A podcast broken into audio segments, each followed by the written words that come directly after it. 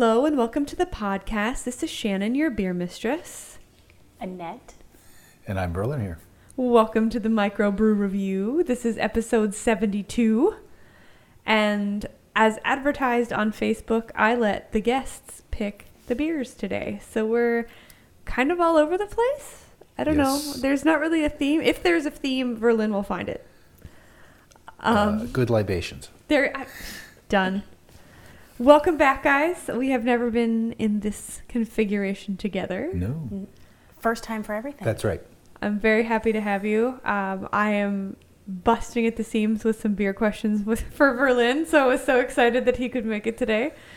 Um, probably way more education happens when you're here than, Oh. let's say, the other 96% of the episodes, but that's okay. Um, so, which one did you decide we should start with? I would probably do the cider first. All right. So we're starting with cider because Annette says she likes cider. And this one is so very unique. Mm. It is Spire draft cider dark and dry.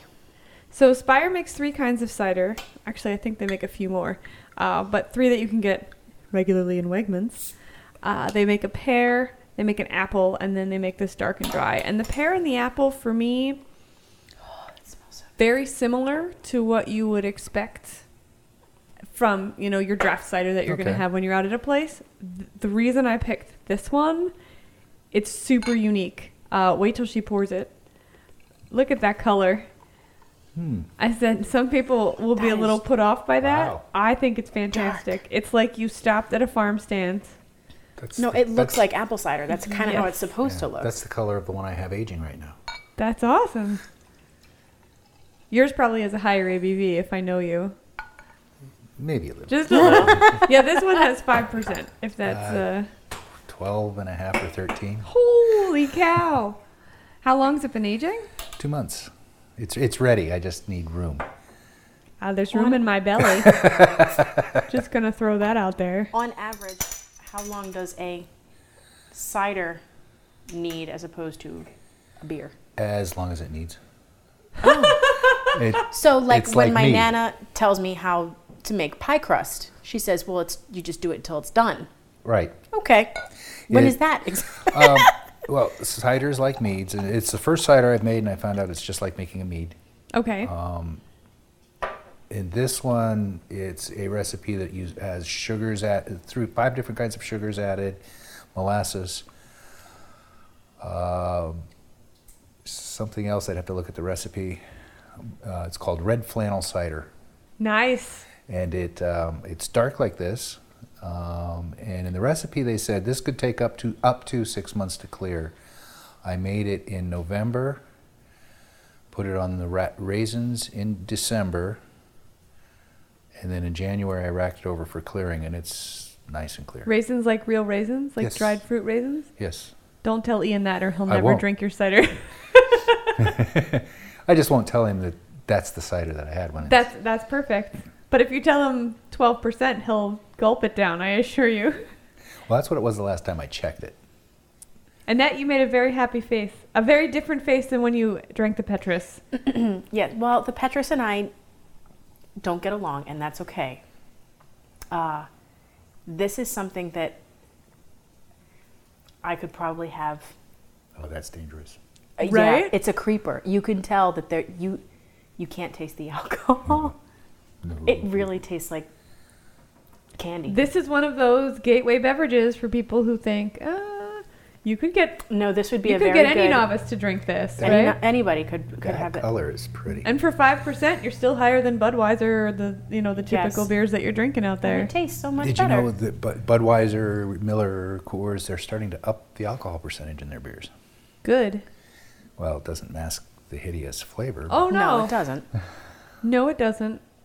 Uh, Did you read that article that I posted online that was something like 26 beers that all Americans should try before they die? Yeah, there were a few of them that uh, I wouldn't. My favorite part of it actually was the discussion.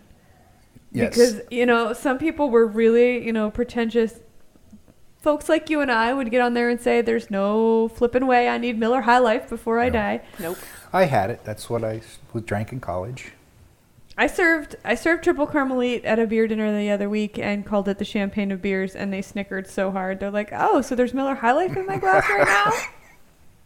Was, yeah, it hurt me a lot on the inside. I can't even pretend it hurt me a lot. but I Well, there, there's a, um, um, a German beer that's called the King of Beers, and I'm surprised there wasn't a lawsuit because they've been called the King of Beers since the late 1600s. Warsteiner? it was oh oh I actually don't mind that. Der That- König de Bier. quite That's what nice. it says right on their label. well, but it doesn't say it in English, right? No, but if you can read German, it, Well, Well, that's like what four people in America, so we should be okay. which is twice the number of people who can read and speak Latin. That's true. What, what amazes me though is with those big brew companies, they're very good at, at making a consistent product time after time after time. Stone Brewery, um, their head brewer, interned with Budweiser. Really? Yeah. Um, it was another one I was just reading the other day, and now I can't remember which it was. It's another big brewery interned with Coors. Um, some of the top yeast scientists got their start with, with them. So it's, it's not the fact that they can't make better beers. They have the skills. They just they need the consistency. Well, that and it goes back to prohibition. The American public got used to that flavor, and when prohibition ended, they still wanted that kind of flavor because that's what they were used to. Well, I am used to the Lancaster County girl in me having apple cider that is This is amazing. warm and yeah. And it makes sense because it's from Washington State. Like you think they're the people who should know apples, right? Well, and there's something to be said for Washington apples, but Pennsylvania apples are also very good. Yeah, And our of the- mushrooms are pretty rocking too. I think one of the reasons why our apples are just as good as theirs has to do with the jet stream. And I learned this because of the Pennsylvania Renaissance Fair. Thank you very much for having me research a character so much that I know more about apples than I probably should. I should. forgot you played that character. Yes, yes. There was a war between myself and the beer mi- the beermeister on the Shire. That it was I had a, a, a That was you? of- that was me. I was the apple girl. Oh, okay. I was the apple girl. So she was always pulling a cart of apples Yes. whenever I I a, saw her. pulling a cart of apples and trying to get people to convert to cider instead of beer because Okay. cider was better re- for you. I remember and- that now. Yeah. But the, the same jet stream that feeds the flowers in the Pacific Northwest dips down every now and then and comes across Pennsylvania. And there are different years that apples taste better from Hmm. the East Coast than the West. Well, we do have Musselman here. There was I I didn't realize actually how significant the apple crop was in Pennsylvania until I moved to Gettysburg. And I mean all of Adams County is just like apple orchards. Yep. That's Yep. all there is. So, um very cool to see them blossoming and then fruit and then the people coming out of the woodwork just to pick all the apples before they go bad. And the Reminded cider me of like wine country, but we're doing it our way, you know. Well, The it- it's cider just- donuts are just as good too. Ooh, I haven't tried those before. You never had a cider No, I've donut? never had a cider donut. I did not have a Fasnacht this year. I do not know the last time I had a legitimate Fasnacht. They brought some into work, but they were all that were left when I got there were the uh, white powdered sugar ones. Yeah, And they're not the same. That's Don't not a do those. Fasnacht. What are you doing? And I truly, I had no idea. Growing up, I just knew that there was one day a year when they gave us a donut in the cafeteria, Yep. and they were like, "Oh, it's Fasnacht Day." Until I moved here, I didn't know what that was. I didn't know what Fat Tuesday was. I didn't know what Lent was. I, I knew what Fat Tuesday was before I knew what Fasnacht Day was. Yeah. Okay. Bosnox was some. It's something endemic to here. I, I'd It's- never it's heard of it till I moved Pennsylvania here. Yeah. All It's right. truly Pennsylvania. It's right there Chalk it up to one more of my quirks, I guess. I don't actually like donuts all that much. There are two donuts that excite me. Uh, one is a perfectly fresh glazed Krispy Kreme. I don't want anything fancy. I just want the, you know, the one that got them started, and it, it can't have any cracks in the glaze. At the point in which, yeah, it's got to be perfect because my teeth need to be what cracks it. That's oh man, that's the best feeling in the world. Uh, and the other one is the fractured prune. Thank you for saying it. If I didn't say was that, would you have going been so mad? Fractured. wait, wait, wait. I don't know that. one. Fractured prune donuts. The difference between Krispy Kreme and fractured prune, They both make donuts on site and they make them fresh. Mhm. Fractured Prune is a cake donut that you can customize. So you like get a menu when you go Oh, in. wow. They, you walk in and you can make your combination of donut. They have creamsicle toppings and blueberry hill and black Every kind of candy you can imagine, and you can you dip it in mint or peanut butter or raspberry or Don't they have a chocolate. Captain Crunch one. They Yeah, have I a think Captain so. Crunch donut. You can get frosting and then dip Captain Crunch. And the on best top part is it comes right out of the your donut. fryer, and Oh then they my dip it. So when they're handing it to you, it's, It's still still, warm. Yes. Oh. Oh, it's exquisite. See, my We favorite donuts, the buttermilk old fashions. Those and the chocolate old fashions. I don't know what makes it old fashioned. They're fashioned. very, they're very dense. Dense. They're not Okay. all fluffy. And You would they- like the fractured prune donuts then, Okay. because they are. It's almost a funnel cake when it comes out. Oh wow. There's one in downtown Lancaster. There's a couple at the shore. They started in Delaware, and Okay. the story of the fractured. Fr- I actually know the owner of the one in Lancaster. Uh, he started. Well, the, the company started in Delaware, and it's named after Prunella. Prunella was a 90 some year old woman, I think. 80, 90 some year old woman. Apparently, she didn't come- eat enough donuts if she lived to be that old. She, wow. She surfed. She swam in the bay. She did all of these things, and she would always get bumped up, you know. And but she was, they called her the fractured prune because she would. She was she old would- and wrinkly. She, but well, but her name was Oh, Prunella. Her name was okay. Prunella. So she would have, you know, walk around with a cast or whatever. Hey, how did you do that? Ah, I decided to go surfing today, and, and you know, That's awesome. That is It's- pretty great. It started in Delaware and has come further, Rehoboth to be exact. Okay. Hmm. There's a lot of good stuff down that way. Yeah. Some dogfish, some killer donuts. Grottos. So, story on the next beer. Um, I am totally playing baby tomato you right are. now. Sorry. Uh, I well, I'm the only one who had this before, so I knew it was going to be awesome. I'm, yeah. You can smell the cinnamon in it. Yeah. It's got a nice that apple crisp apple taste. It is. It's lovely. It's probably not the perfect thing for a cold March night, but as spring is right around the corner. I don't know. Apple cider's pretty good on a cold night. I usually warm mine up on cold nights. That's Ah. the only difference. But A little bit of rum. sometimes, Mm. maybe. I'm not going to go on the record with my answer. uh, so March 1st was the Philly Beer Fest, the Spring Philly Beer Fest. Apparently, there's another one during Philly Beer Week. hmm It's down at the Naval Yard. It's in June, and all of Philadelphia comes alive, and the Standard Tap is one of the places that I've been. Um, yeah, it was. It's. I, I think Philly Beer Week is fantastic. I had never been to the Naval Yard, and I had not really known a lot about this particular festival. I've seen their logo. I knew it was a thing. I know it always sells out. Um, it's insane. The company that puts it together apparently started doing the Philly Beer Fest and got so good at it that they now go on the road and they do just beer festivals sort of all over the country. Living the dream. What, Yeah. What a life. Exactly. it's and I mean it's just like a tent city. They throw up all of these huge tents. Um, the company I work for was pouring like 17 different drafts, and one of the companies that was there is Naked Brewing, which is in Huntingdon Valley, and we always let the local folks decide. You know, do you want to come out? And so two different uh, Red Castle uh, is in Trevose, Trevose, Trevo. Trevose, Pennsylvania. Uh, so Red Castle came out, and the brewer and the owner from Naked came out. Um, I was pouring three heads that day, and we've got Thomas Creek and Spire and a whole bunch of other stuff. Um, end of the festival. I mean, it was it was a blast. It was freezing when when I got the date of the festival and got the you should be there. You know, go schmooze and drink beer, which is never a bad way to spend a Saturday the forecast said it was going to be 24 degrees, and it is again outside in tents, no heat or anything ridiculous like that.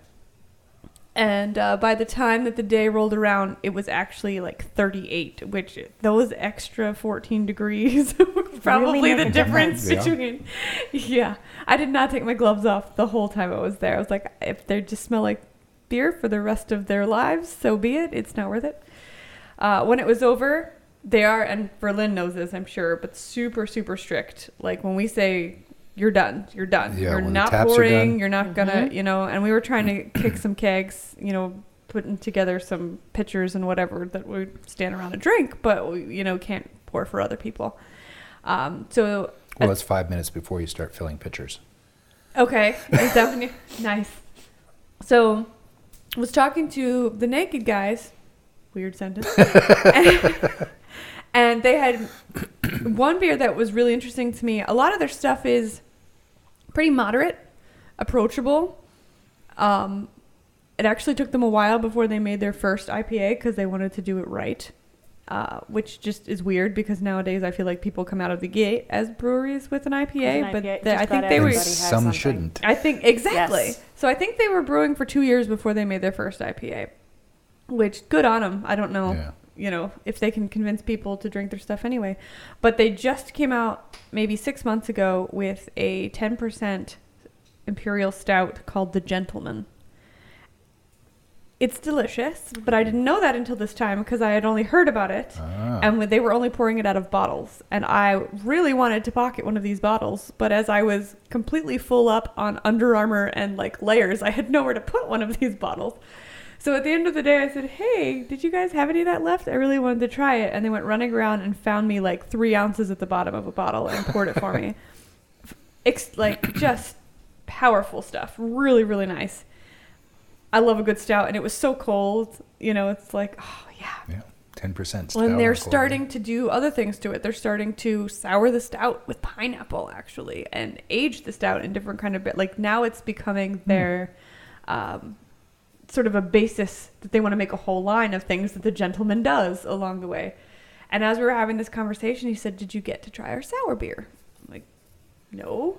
This one wasn't even like on the menu they didn't admit to it. If they found a true beer lover they would pour them some. Every every beer festival has that you know secret that you want to get in on. Yeah. Um, so I, I wouldn't know. he went and grabbed me a bottle. It is a pomegranate wheat that was barrel soured i don't know what that means i'm really hoping that Verlyn does Um, basically, when they barrel sour it, they age it in a barrel. Okay. And they, the barrel's already got the Brettanomyces or the Lactobacillus, whichever their souring agent is, infused in the wood already. okay That's the only thing that barrel can ever be used for. Now. wow very So, cool so it's aged in a barrel. pop that soured in sucker open barrel. Annette. It sounds a lot like one of the times my mom made a pineapple cheesecake. my mom made a pineapple cheesecake and strained the uh, crushed pineapple through a colander with which my father had blanched jalapenos. oh Oh boy. So apparently, no wonder you like spice so much No, no, no. I am not Mexican. I am Puerto Rican. Puerto Ricans do not like, but they can love, they can learn to like spice. But uh, Puerto Ricans and island cultures definitely do sweet and savory more than they do spice.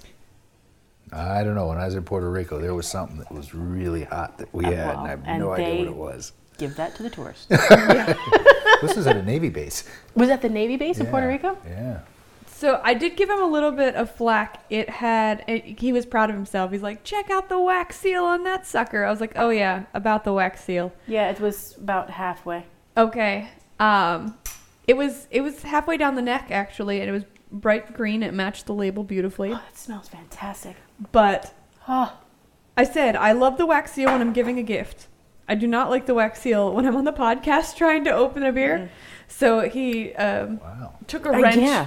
And just went really quick around the outside with the wrench, and uh, off fell the wax. And I was like, oh, if that's all it takes, that was way easier than whenever I try to do it.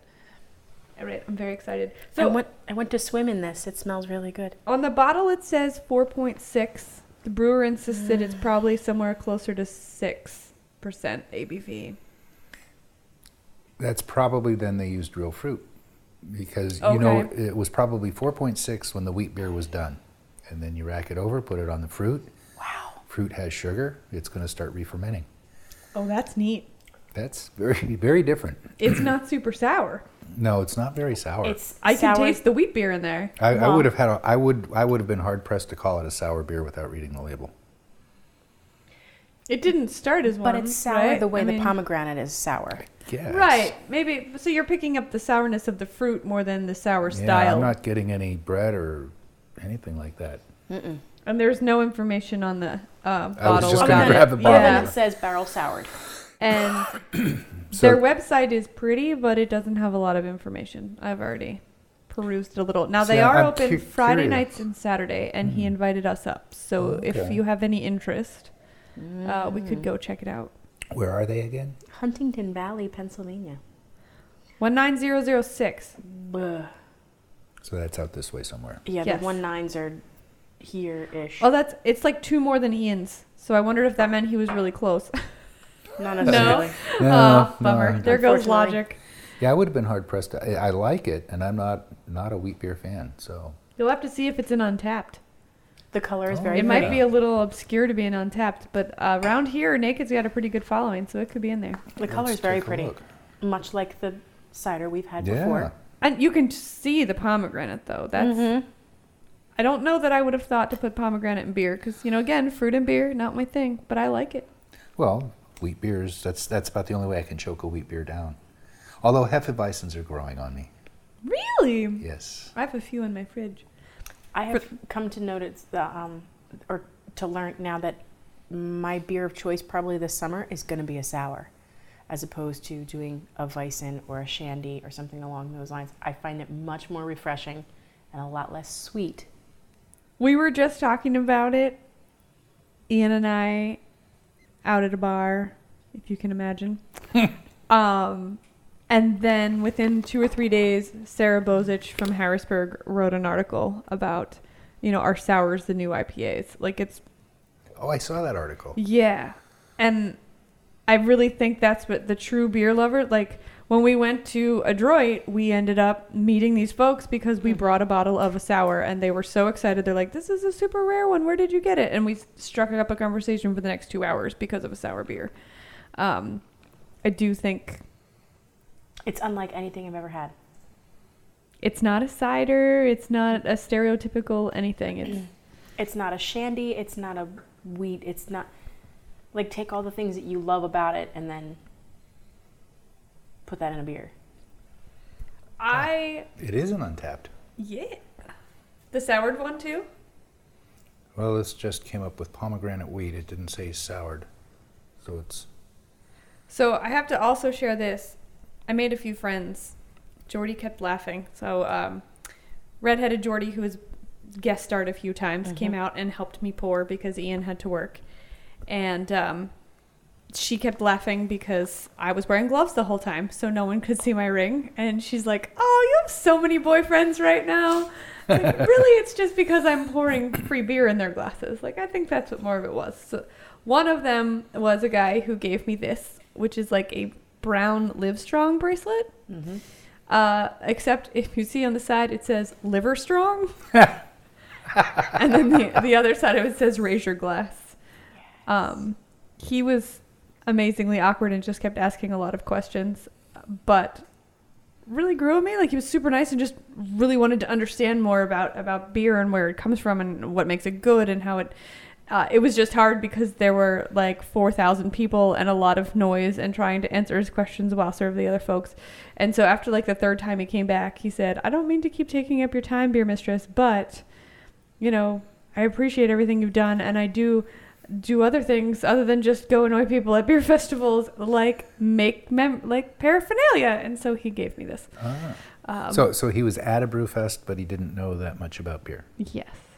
That's okay. That's how I started learning. That, It's a way would think easier it's a way, great way to go. try yeah, I think lots it's of I think different it's a great way. Just most beer fests I've been to, they they know something about beer, although there are a lot that.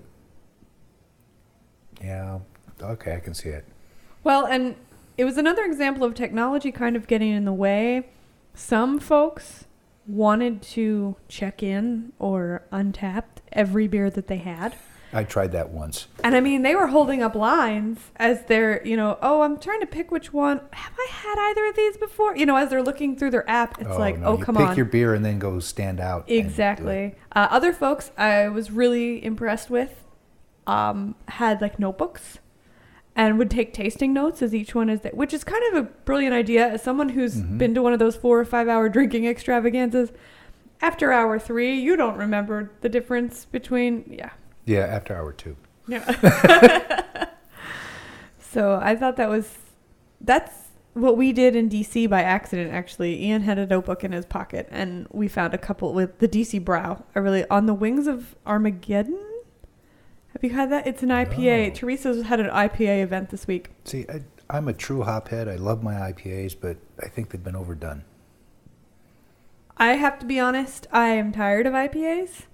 And for some reason in the last two weeks, I don't know if it's the weather changing or what, I've actually craved them. Now, I kept asking for a sip, and it was very discerning in which IPA I would drink. Mm-hmm. Um, I cannot remember the name of it. There was one that I tried at Teresa's the other day, and the reason I tried it is because it had like four or five different kinds of hops. They were all citrus, and that's my thing. Whenever I see those citrus hops pop, I'm like, oh, okay.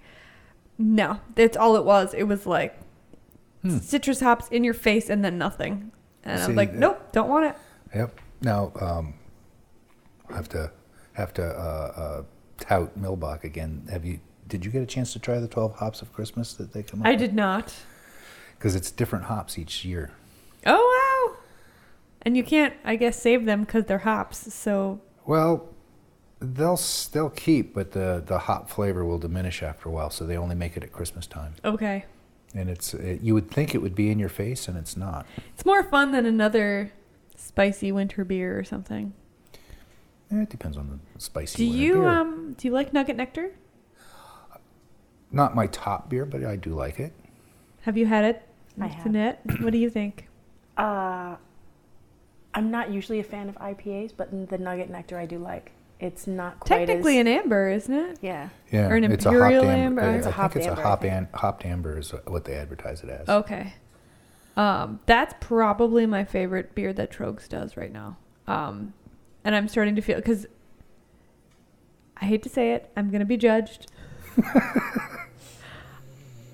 Mad Elf is just too inconsistent for me lately. Um, like I know what it can be, I know what it has been, and it hasn't been like. I've hasn't never been been, a big fan of that. Mad uh, so that had always I'll have the obligatory glass when, when the club goes goes there for our meeting in Sure. December. Um, but is my favorite of theirs. okay, because you liked Applebox, Yes, and that's why we're having one next. Nice. that's what my my Doppelbock recipe is based on. What I think theirs is made like, but it comes out substantially higher ABV. So I suspect that it's not quite the same. You do have this superpower. There's something in your in your casks, I believe, sir, that makes it stronger than. I'm pretty sure it's in that extra soft water he starts with. I think so. Yeah. I think p- that's It part of probably it. And I've learned my system. Oh, I'm up to a half barrel capacity now. really? I have kegs for everything now. awesome. So it's I, I um, my son wanted a vanilla porter, my youngest son, and so I said, well, if I make my standard porter and then put vanilla beans in, he says, I don't care. That sounds great. So I made a double batch, and his got the vanilla beans, and mine didn't. He's never really been picky. No, this was my other son. Oh, I don't. I don't know porter. that you have other sons. I've only met the one.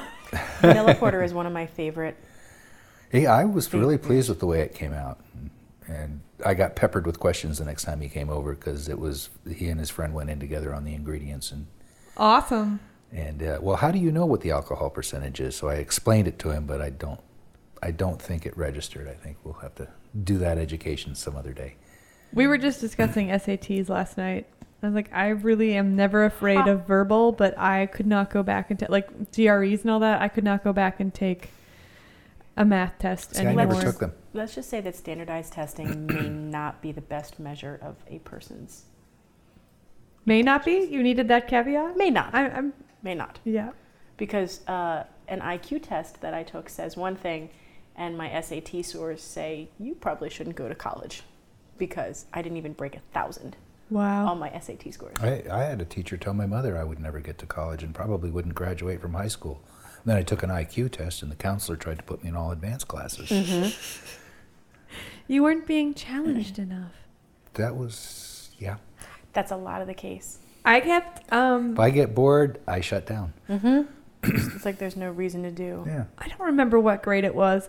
My mom never went to parent teacher conferences because she was like, I saw your grades. I'm not worried. And as long as you're not getting beat up, I don't see the point. I'm busy. uh, so at one point, my teacher actually called and said, You know, you need to come in. We need to talk. And it was, I think it was sixth grade. It was history. History has always been my favorite subject. Right. You know, it's what I love. And I could tell the teacher inside out everything that we learned and more because I probably did my own reading. And when it came time to take the test, I was not getting great grades. I was getting like B's, but she couldn't understand why. And, you know, I have the reading comprehension and everything else. And it was her hypothesis that I was overstudying. So her and my mother got together and like up to 2 days before the test, they would take all of my materials, they would take my books, they would take my notebooks, anything that I'd written and be like, "Go home tonight. Just play outside. Be a kid. Don't worry about it." And my grades went up. Yeah. Wow. Who knew? I, I wish that still I worked think today. that's valid. That whole uh, oh, I know my lines, but I'm going to overstudy. Yeah, I wish. There's something to be said for that. I, I mean, when I got to college, studying was a shock to me. I didn't know what it was because in high school I never, never did, and really never had to on the classes I was interested in. I wish they would have told me in high school how different it would be because when you're in high school, it's almost like they feed you whatever you Mhm. need. And then in college, if you don't follow the syllabus or if you don't do the at-home reading, you get a test and you're like, well, this is not what we talked about in class. Right. Well, of course not, because you're supposed to actually use your syllabus. Right. yeah, You're that was supposed to learn outside of the From- classroom as well as inside the classroom. From the reading on page 17, what does Carl Jung say about rats? What? That's when I knew I was doing college wrong. I was a freshman, and my freshman roommate was a party girl from Boston. And she would never come home, or she would give me a list of excuses to tell her boyfriend when he would call and she wasn't there. Like, it was great. And uh, I would be sitting in the study room with my stack of history book because each history class, you know, has six or seven books, and you've got to read them all. It's not one of those situations where you only read one chapter. And I remember thinking, it's, you know, 2 a.m. on a Tuesday. She's still not back because she's been out drinking. And I'm sitting here with a highlighter and I can't remember the last three things that I read. Like, there's, yeah. Need a new direction in college. Need a new direction. Well, what was her major though? Ah, boys. I don't, she only go. lasted one year and then she, she couldn't stand the fact that there was nothing to do. And I remember thinking, didn't you visit the campus? Like, I know that you came from Boston, but we're in rural Pennsylvania surrounded by farmlands and battlefields. There is nothing to do. Well, by if you like history, there's lots to do down Right. I think she ended up going into business of some sort or another. Don't make me. Oh, no, make- I'm art not gonna go history. Art history. That's what it was. It was art history. I remember it. Uh, Because her junior year, she went to Italy for the whole year or something. I don't know. Art history. Hmm. Doppelbock? yes. Moving right along. From the from the lowest to the highest, here we go. Hmm. So I, you will, I'm sure, not be surprised to find out bought this because of the label. It's Heavy Seas, Plank 2. Oh, Heavy Seas is one of my favorite. I, breweries. I like them a lot, but it's also very piratical. So in terms of themes, it Well, fits with a lot that we He do. has a pirate on there.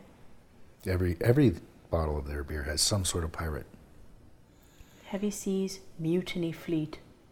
A whole fleet of mutineers? That doesn't sound like a great hook. it depends on Hook what is your, also a pirate. depends on what your target audience is. It's true. If it's raucous beer drinkers, it might be perfect. More more they're appropriate right if it were rum. They're Ah. right there along the inner harbor. Okay, well, now it You're- makes sense. The mutiny fleet was birthed by heavy seas brewers who were discovered secretly brewing small batches of big beers to amuse the palates of their fellow crew. All right. Yeah, they started as um, um, Someone's dirty little secret. no, it was a, it was a different name, and then Heavy Seas was their imperial version, and then somehow they split. I'd have to go back to their website to figure it all out. But Heavy Seas started with the brewers getting together and say, "Well, let's try this." People who make ABV beers like yours. Yeah, pretty much. They're a little heavier. Whoa. I did make a 4.7 the the other day. I was To water your flowers or No, I was I was experimenting. I was Were you- experimenting. Were you, I, were you I making took- lemonade that day? Was- I I wanted to see if I could, so I, I knocked knocked the. It was lower than I had planned on it because I was trying to hop it up. It's my Wizard's Ale, and I wanted to. And as Albert told me, he said, "Don't do that again." That's a good friend. that's a good um When life gives you lemons, make lemonade, unless you're Verlyn, and then make something alcoholic. Hard lemonade? Nah. Wow. Okay, this is going to be interesting. I'm reading about what Plank, the series, actually is. Ooh. Would you like to enlighten us? Well, it says that the Plank series of beers are designed to showcase unique wood aging techniques and their impact on beer flavor profiles. Which I don't usually think of an aged doppel. I don't either. And it says, Strokes just came out. but this one says, Yeah. unlike barrel aged beers, where beer is put in a barrel, with Plank, you might say the barrel's put in the beer. Oh, Oh, that's the new thing like the brewery at Hershey's So- doing. Mhm. Yeah. uh, features uh, Plank 2, which is what we're about to sample, features a Doppelbock style lager matured with specially treated poplar and eucalyptus wood planks. Wow. That is not at all what I would expect ever. I am probably going to end up thinking of my pappy with this one because he had poplar trees in his. All I, all I can think his about is the time I left my mouth open when I was working with Poplar in my shop. So That Well. makes sense because she said it and you frowned, and I was like, "No, he loves Doppelbocks. Why is he frowning?" Poplar and eucalyptus. Maybe it was Poplar the, and uh, eucalyptus. Yeah, that. Well, well, let's see if we're koalas. Eucalyptus they spearmint haven't is made one one, of my I favorite. haven't liked. Do you want a clean glass? Mm. These are. Yeah, I think so. Because I I, think with once this one once we the might- pomegranate warmed up, it did sour a little bit. Yes, I got it on the back of my pack. that Yeah. might not be one that you do cold. It might be one that's better a little bit warmer. Oh, well, as Americans, we tend to drink all of our beer too cold anyway. Yes. I learned that when I lived in England for a year. Thank you. All right, Verlyn. I'm going to open this uh, Pandora's box, Okay. and there's been so much talk lately. I would like your Wow. official opinion. It's dark. Are we at the beginning of a hop crisis? We could be. Whoa. I mean, the article that you had the link to didn't even mention the um, what was it in 2005 or 2006.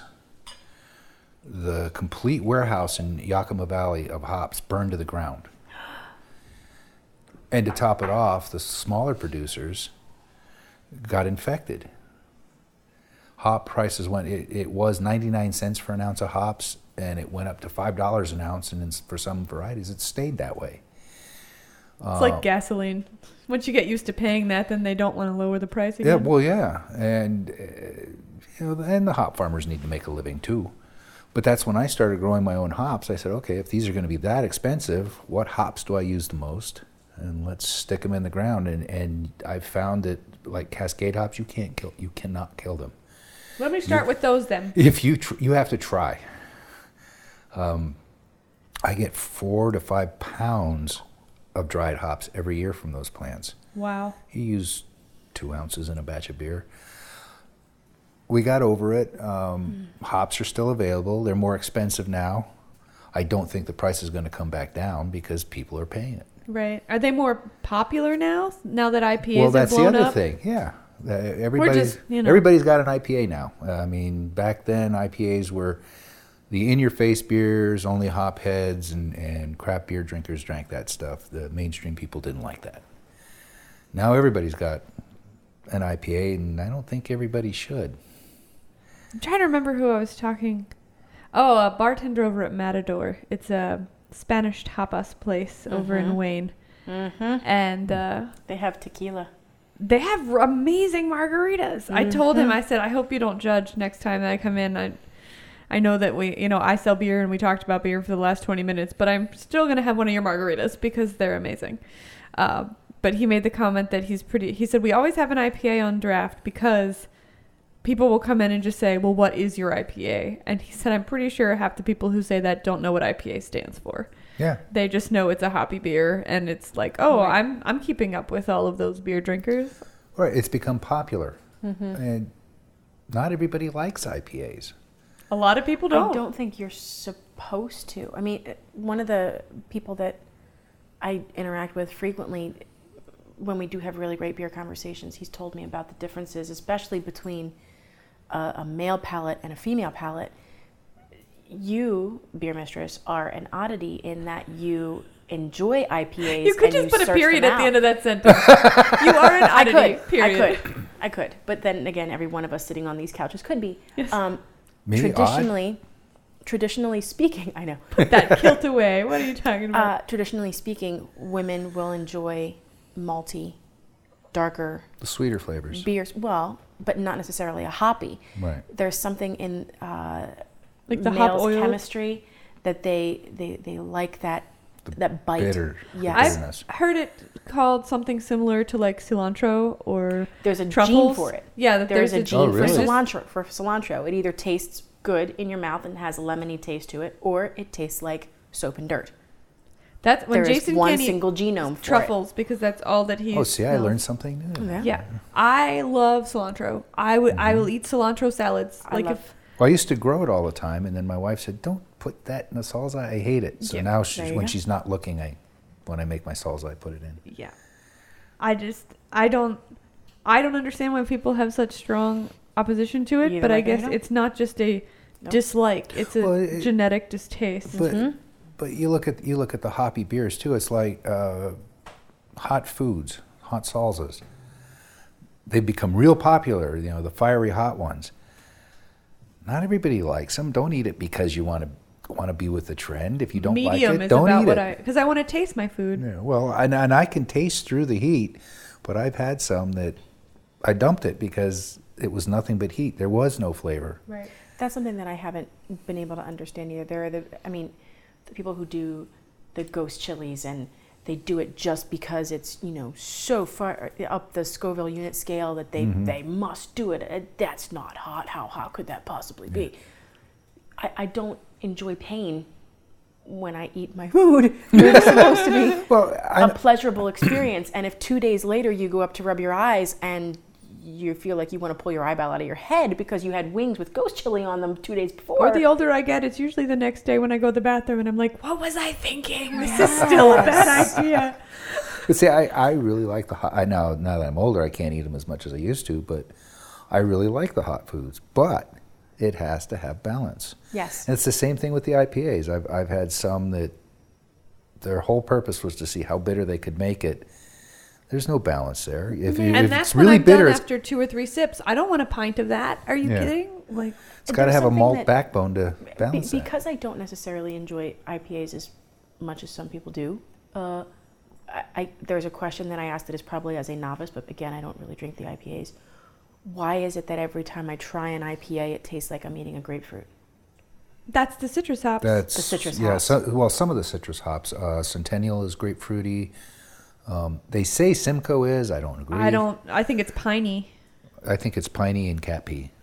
Cat pee. I, That I think you should have been on the Double Gin Co. episode. You would have appreciated trying that. Yeah, I, I've had one beer with Simcoe in it that I liked, and it's one of the our, our IPA queen in the brew club. Um, Kristen makes it, but she has like six other hops to balance it out. Someone made one recently, and I remember giving a skeptical eye when they gave me the list of the hops, and I took a couple of sips, and I said, "All right, touche. This is the first time Yeah. Simcoe and I get along. I think."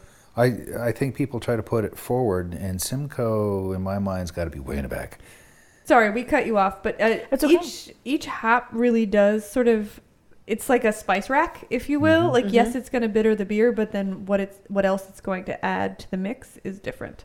So, um, Ian's favorite hops are grapefruit hops. That I mean, just So he likes Citra hops, citra. Del, uh, which which is my favorite hop right now. yes, he absolutely loves citra hop.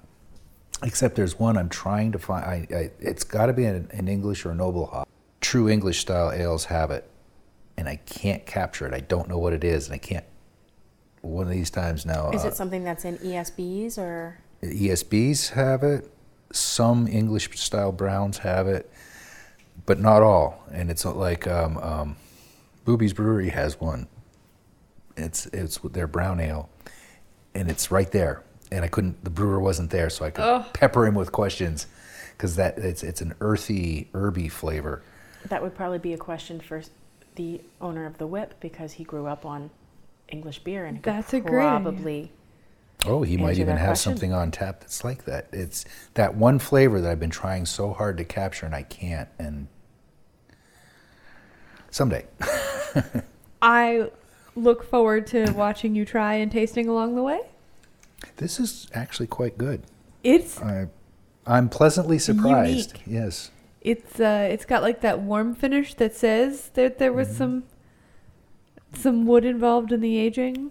Um, But at least it does. At least it doesn't taste like um, Hall's cough drops. No. That's what I was afraid of. I was thinking to myself, this could be good, or it could go with something. if anything, I don't really pick it up except on the very end in a it's not bitter, it's more like Yeah, it's like a real s- clean. it evaporates. light like a- finishing note. That's a good that's a good way to put it. Yeah, light finish. So this is this is quite good. It's uh it's rich. The color is super dark. Um There's almost a garnet color to it if you hold it a Mhm. certain way. Yeah. It's really neat. I did something that I don't know that we've ever done before while we were having a fireside podcast, and that is we all used clear glasses. So we all got to see Oh. the color. Usually we all have to huddle around one glass to see what color it is. But I thought it was more important since we were all over the map today. Not to So mention, if you pour that uh, cider into like my green Ugandan glass, it would probably look kind of crazy with the brown and the Yeah, that green would look- together. Not so appetizing. Yeah, I think so. I think we would. Of course, I'm colorblind, so I might not be able to tell. Are you really? Yes, red green colorblind. Red green. You're like Mooney. Mooney's red green colorblind too. Much, yeah, he's walked my- me across fields full of plants before. He's like, "Oh, it's your job fields. to tell me." Yes. Well, I, I can. Uh, certain things I like camouflage doesn't affect me because I look for patterns in that. Well, I was very excited because I went to the DMV yesterday. I Jason used to laugh when he first met me. He's like, "Only you could make friends at the DMV." It's like, well, you know, their job is not ideal, and I don't want to be here, so why can't we just bond around that? You know. Mhm.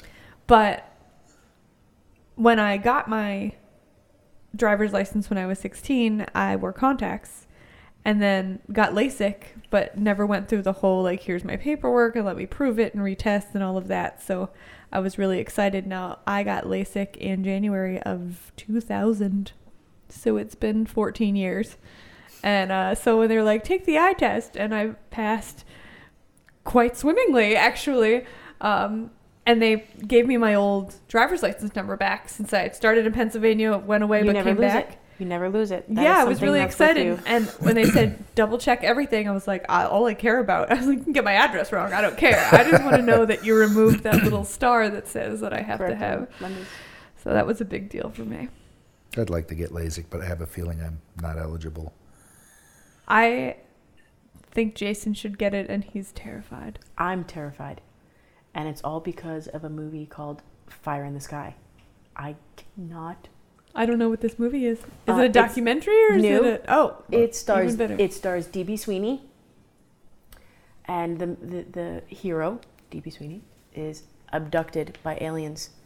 And one of the scenes that uh, forever is emblazoned in my memory is his flashback of a memory to being abducted and them doing testing on him and one of it it's like clockwork orange where they're like holding his eye open and there's a very very big needle coming towards his eye Oh, I think I saw that movie. yes well that was the movie in which my brother and i huddled under blankets going is it over and when your father says yes you believe him and you take the blanket down and all of a sudden it's burned on your brain for the rest of your life and i don't know that i could ever It was.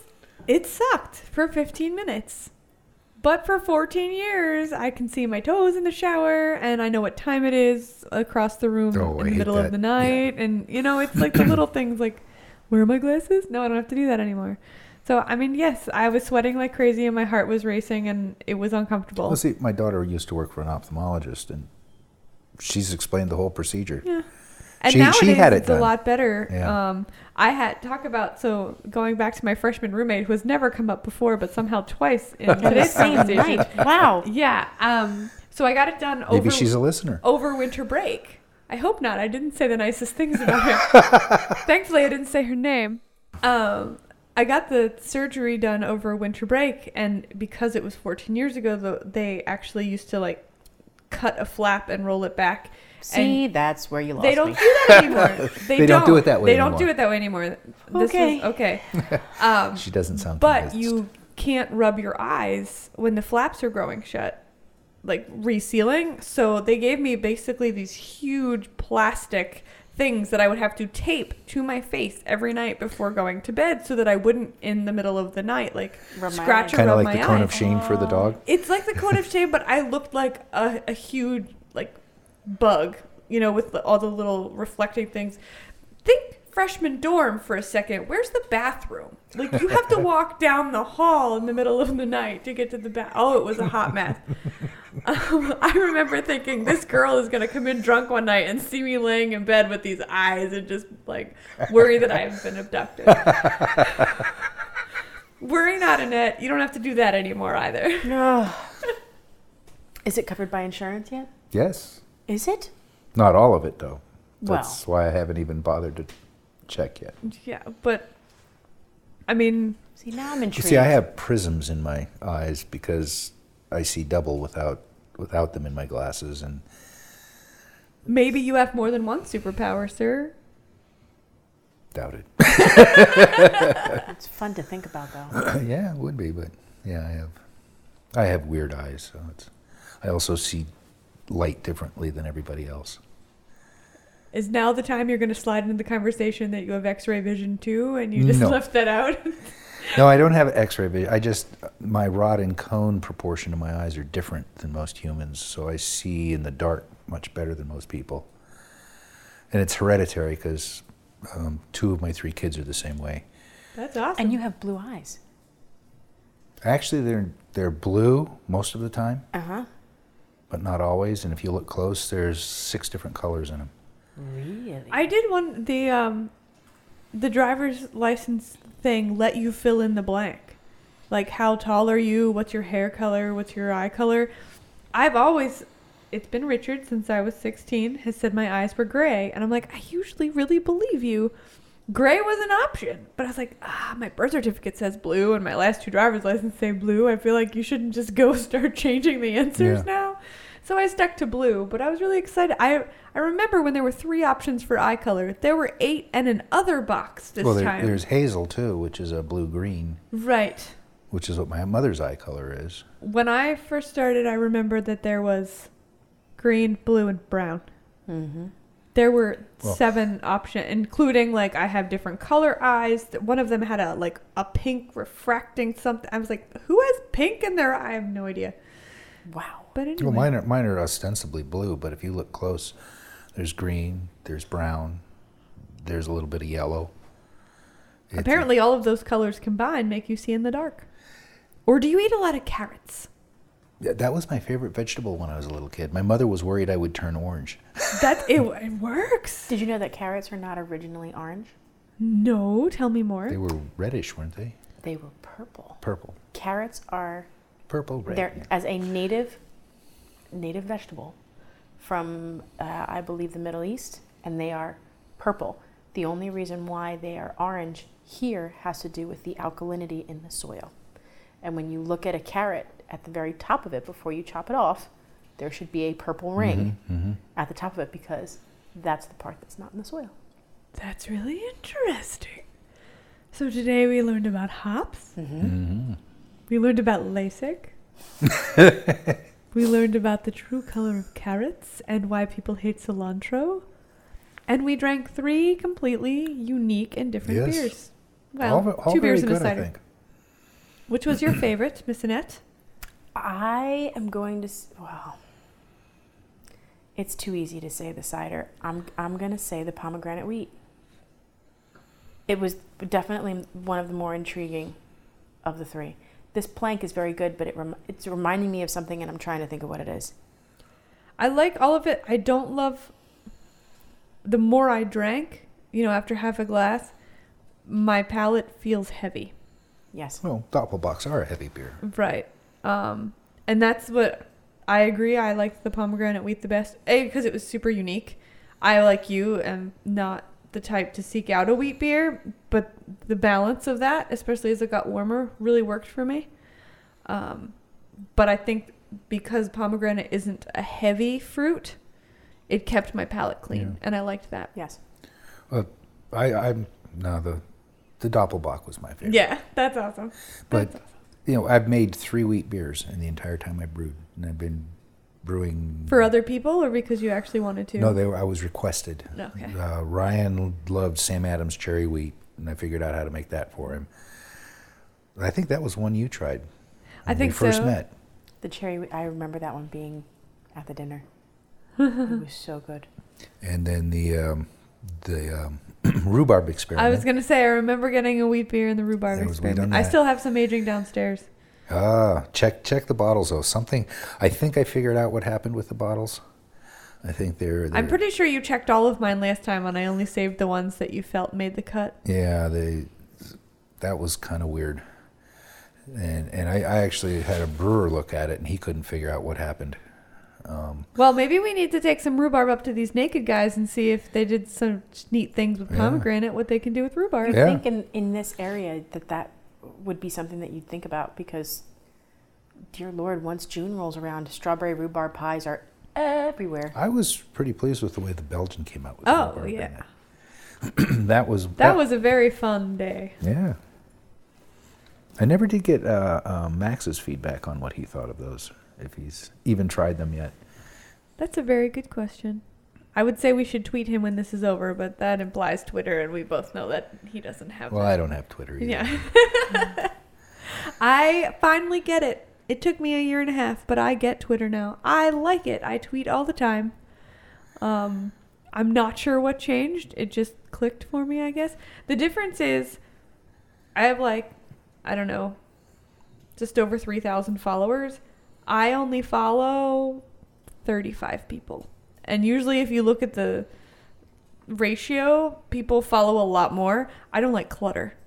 So I'm only following you if I truly care about like the kind of stuff that you're posting and if Mhm. you start to post all the time, that's it. No, thank you. I'm you know, unless ev- what you're posting all the time is something that's, you know, an article or a recipe or something Yeah. that's, you know, exactly what I'm looking for and usually it's not. Um yeah, if it- if it were Facebook, I'd be unfriending people all the time. I'd be like, "Oh yeah, I'm really interested in that." Oh no, no, no, no, no. Um, or if all they do is direct you to their Facebook page, it's like, I have Facebook for that. Ah, this is That's- Twitter. You know. so No, but you get back to those articles on it. The one thing I've noticed lately in a lot of the articles that are coming, they're they're either very rudimentary, they're or, written by people who aren't beer people. or very doom and gloom. Uh, uh, the hop shortage and the grain shortage. Well, the farmers have been converting from grains for years, but with the craft beer industry, there's oh, we can make money. They're going back. Is is there a time when it'll be more expensive? Yeah, but it's it's a crop. Well, and you don't know yet. I mean, this was the harshest winter, you know, in how long? I'm a little concerned about the summer. Last summer was super, super, super hot. Mm-hmm. Um, since I don't have air conditioning in my new house, I am hoping this summer is not super, super, super hot. Uh, but it, depending on how it rolls, is it wet? Is it dry? Is it hot? Is it cold? That's going to affect any number of crops, Yeah. depending on where they're grown. Um, quite a few um, Amish farmers who frequently come into the branch. They all have accounts with us because we're within biking distance, horsing distance. Uh, uh, that they're not worried. They're saying that this is probably going to be a very good year for a lot of the things that they are rotating in. You have to rotate the corn, Yeah. the soybeans, things along those lines. Um, they still they still spread. They still covered everything, and the snow actually helps get things down further. Um, so it's going to be a good year for sweet corn this summer. They said it's oh, going to be gosh, really good. I can't wait. Um, Oh, I love that. I love the corn wagons are my favorite thing about the summer in this area. I used to Um, come load up my car when I lived in DC because uh, just not the same. They will say it's probably going to be. It'll be a little bit later for spring to get here, but that's okay. right. It means the strawberry season's a little bit longer. It means Ah. um, the eggplants will be very big and plentiful, as opposed to the little teeny tiny things that we got this past harvest. You know, Well, I'm somehow I'm very encouraged to know that I the would listen to Amish them are- Yeah, yes, that's great. Talk about doom and gloom. Al Roker, he might have gotten skinny, but lately he hasn't had anything nice to say. About much of anything. yeah, really. I, I want a job like that though, where you You make can be- predictions on the weather. You can be absolutely wrong most of the time, and, And you still, still get paid. But do it with a smile and, um, you know, wear something flashy, which you're always very good at. So you should be fine. well, guys, thank you so much for coming out. I think we had a lovely time. Yes. And you uh, you're welcome us. back anytime and to pick something even more crazy.